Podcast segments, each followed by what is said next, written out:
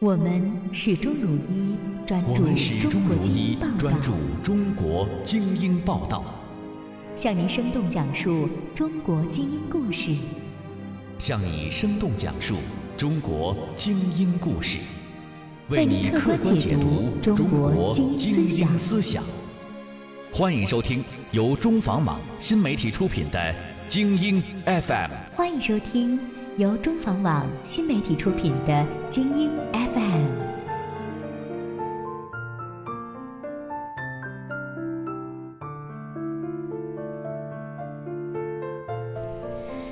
现在的时间是二零一七年三月九日，你听到的是由中房网独家推出的《精英 FM》，我是本期的主播子夜。今天向听众读者们奉上的精英报道是。专访著名艺术家《西游记》孙悟空扮演者六小龄童，一念一生的恩来情。我们每个人都是行者，都在取人生的经，都会遇到九九八十一难，坚持住。目前五十八岁的六小龄童写首部自传《行者》，底怀。在他担任名誉校长的周恩来红军小学，对记者如是说：“前半生传承猴戏艺术，后半生传承中国猴文化，自己一生只做了一件事情。”一九八六年版电视剧《西游记》的经典，自不必说。在周恩来红军小学红军娃剧场，孩子们未能见到孙悟空，兴奋不已。而在家长的心目中，六小龄童饰演的孙大圣，同样是不可磨灭的童年记忆。主题曲一响起来，寒暑假就到了。能以自己的作品陪伴几代人的成长，六小龄童颇为感慨。六小龄童本名张金来，出生猴王世家，曾祖父。活猴张曾在田间地头拿着锄把，带上木刻的孙悟空脸谱，光着脚演起孙悟空。时间久了，远近闻名。祖父张一生真正把少戏的猴戏发扬光大，在猴戏表演上形成了独特的民间风格，赢得了“赛活猴”的名号。他的父亲六龄童则将各流派的猴戏艺术融会贯通，创造出独具绍兴乡土风味的绍剧猴戏风格，被尊为开创猴戏活灵风格的南派猴王。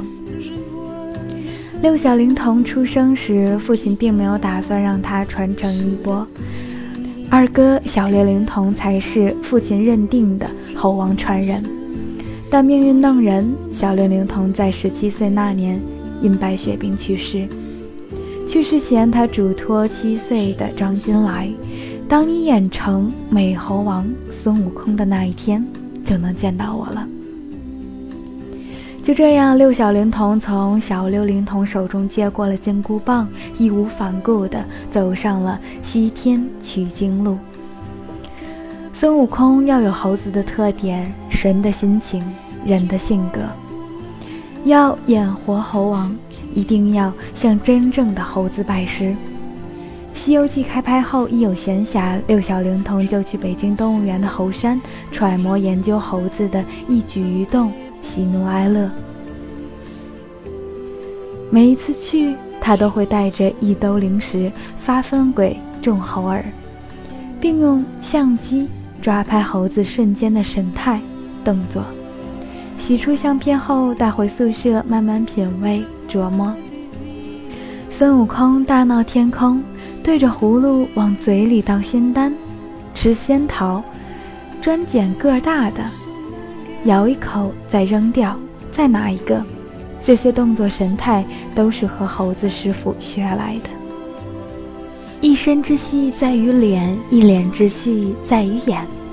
比如火眼金睛，孙悟空的眼里要有戏，一瞪，眼珠在转是思考，再瞪是判断。眼里没戏，戏就全没了。六小龄童言传身教，眼珠子一瞪一转，浑身猴戏。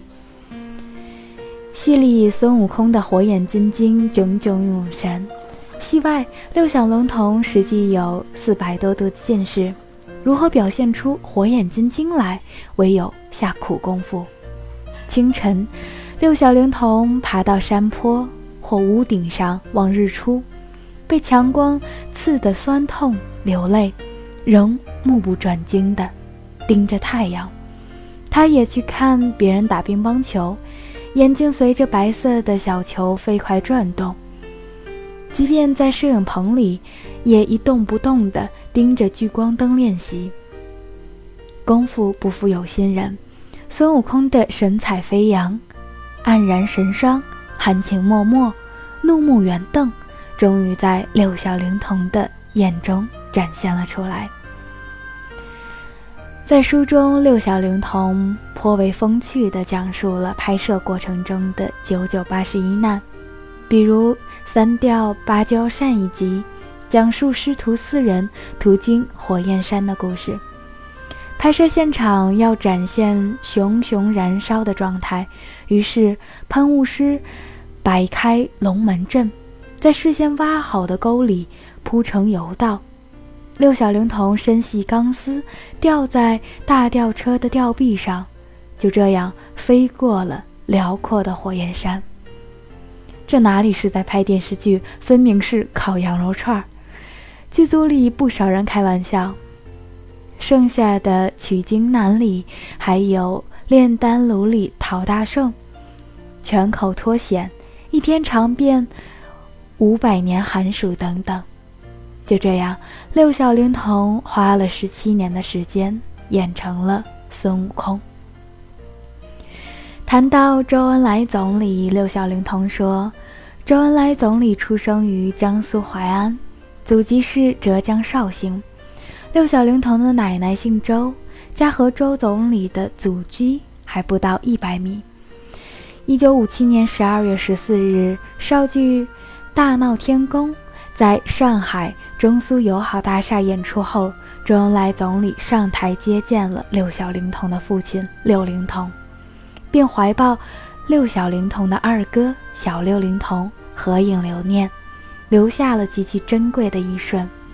他对六龄童讲：“文艺事业需要接班人，你应该多培养几个小六龄童。”周恩来总理后来三次看绍剧，与六龄童、小六龄童都熟悉起来，非常关心绍剧事业。六小龄童一九五九年出生时取名张金来，就是为了纪念周恩来总理这次有纪念意义的接见。文革时期，因破四旧，改名为张金雷。文革结束后，考入浙江昆剧团时，经哲人指点，才改为现在的名字张金来。后来电视剧《西游记》拍完以后，六小龄童看了很多反映周总理的影视作品。有一次，造型师王希忠说六小龄童的脸型很像周总理年轻的时候，之后给他做了造型，造型出来后与周总理非常像，于是六小龄童就开始筹划电视剧电影《一九三九恩来回故里》，两千年开机拍摄，由郭凯敏导演。六小龄童那年和一九三九年的周总理都是四十一岁，年龄段比较合适。该剧艺术地再现了敬爱的周恩来总理一九三九年三月二十八日至三十一日的短短三天里，因抗战机缘来到故乡，夜以继日的工作的种种场面。此剧的片名由全国政协副主席恩思远题写。中共中央统战部还发来了贺信。何鲁丽副委员长为六小龄童出版的《一九三九恩来回顾》里明信片专门写了贺词。二零零七年年底，在好友郭凯敏的推荐下，六小龄童又在二十集电视剧《贺龙传奇》中饰演了周恩来总理。从一九二七年南昌起义开始，一直演到一九七五年贺龙去世，周恩来总理去参加追悼会，年龄跨度很大。八一电影制片厂高级化妆师白丽君为六小龄童做了造型后，导演认为与他生活中的样子变化很大。按王铁成的话讲，你化妆周总理的条件比我要好。二零零七年年底，六小龄童在参加庄则栋与日本妻子佐佐木敦子结婚二十周年结婚庆时，见到了王铁成，并向他请教。王铁成给六小龄童做了很多示范，表示神似很重要，神似后才有信心去演好，鼓励他今后去饰演各种年龄段的周总理。二零一六年一月八日，六小龄童被全国唯一一所以周总理名字命名的江苏淮安周恩来红军小学聘为名誉校长，在该校创立六小龄童奖。从此，他心中不仅有猴子，也有孩子——周恩来红军小学的学生们。今年三月三日，六小龄童风尘仆仆地来到了淮安。周恩来红军小学，他挂念着周恩来总理诞辰日就快到了，他挂念着担任名誉校长的周恩来红军小学，他挂念着这所学校的师生们。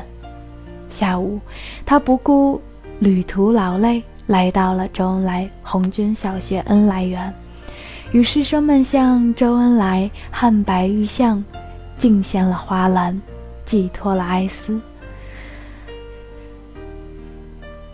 此次他捐献的六小龄童图书馆在周恩来红军小学正式揭牌，在学校红军娃剧场，他还和师生们一起参加了纪念周恩来总理诞辰一百一十九周年诗歌朗诵会，并与孩子们一起朗诵了《大江歌罢掉头东》。